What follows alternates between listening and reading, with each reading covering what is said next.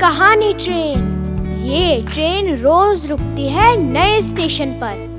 मिलाती है आपको एक नई कहानी और कई नए किरदारों से। तो सब सवार।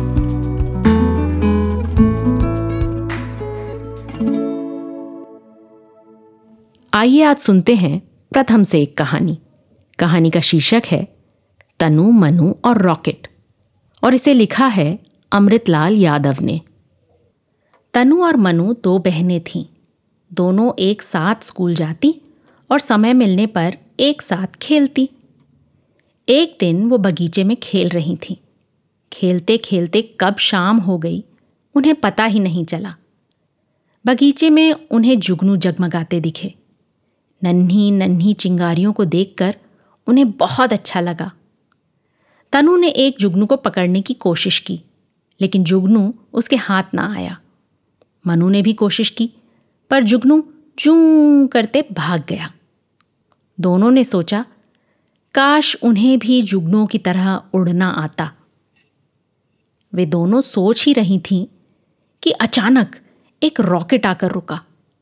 रॉकेट में बहुत सारी लाइटें लगी थीं, वो भी जगमगा रही थीं। रॉकेट बोला, तुम दोनों मेरी सवारी करोगी तो तुम्हें ढेर सारे जुगनुओं से मिलाऊँगा। दोनों की खुशी का ठिकाना ना रहा। वो रॉकेट में सवार हो गई। रॉकेट तेज़ी से आसमान की ओर उड़ गया। बहुत ऊंचाई पर पहुँचने पर मनु ने जो देखा, उससे उसका मन खिल उठा। अरे, यहाँ तो ढेर सारे जुगनू हैं। रॉकेट बोला, ये जुगनू नहीं, ये तो तारे हैं। तो क्या हम तारों के बीच आ गए हैं?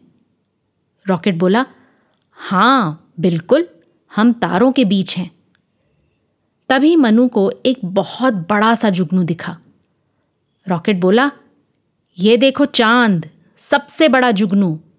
कहकर वो खिलखिला उठा।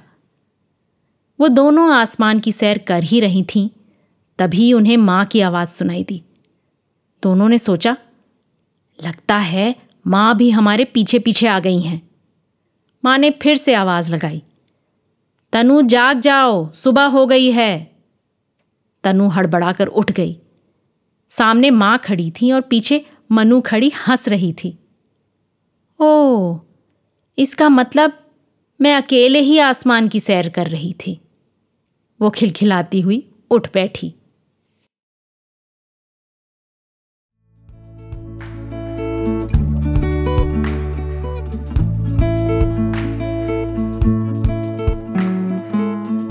आशा है ये कहानी आपको पसंद आई होगी।